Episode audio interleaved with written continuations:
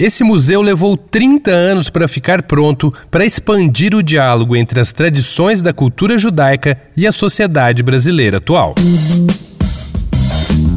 Dois pontos. Uma conversa sobre quase tudo com Daniel Almeida.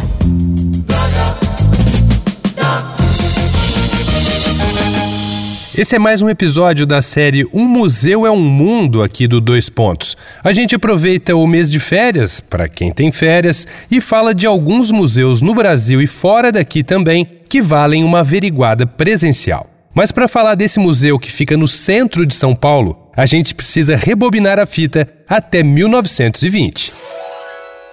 Foi nessa época que o empresário judeu-lituano Salomão Klabin reuniu um grupo influente da comunidade e angariou fundos para construir uma sinagoga em um terreno da Cia City, na rua Martinho Prado, entre a Avenida 9 de Julho e a rua Vaiandava, no centro de São Paulo.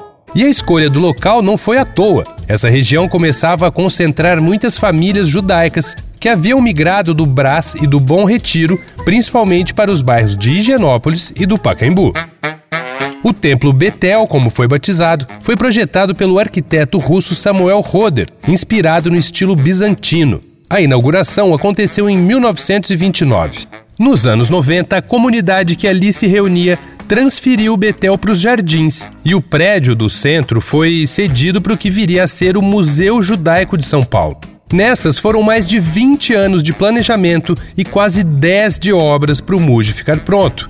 Finalmente, no final de 2021, o museu abriu suas portas para promover as diversas expressões, histórias, tradições e valores da cultura judaica.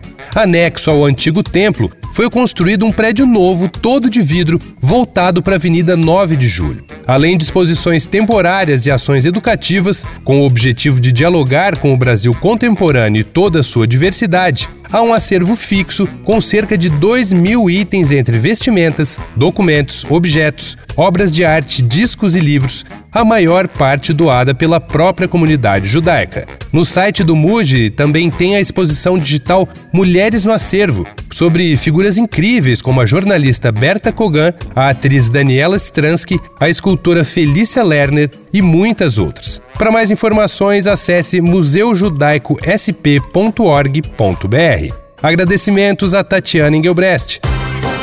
Vai lá no arroba Danico Illustration e dá uma olhada nas ilustrações inspiradas na série Um Museu é um Mundo. Eu sou Daniel Almeida, dois pontos. Até a próxima. Você ouviu Dois Pontos uma conversa sobre quase tudo com Daniel Almeida.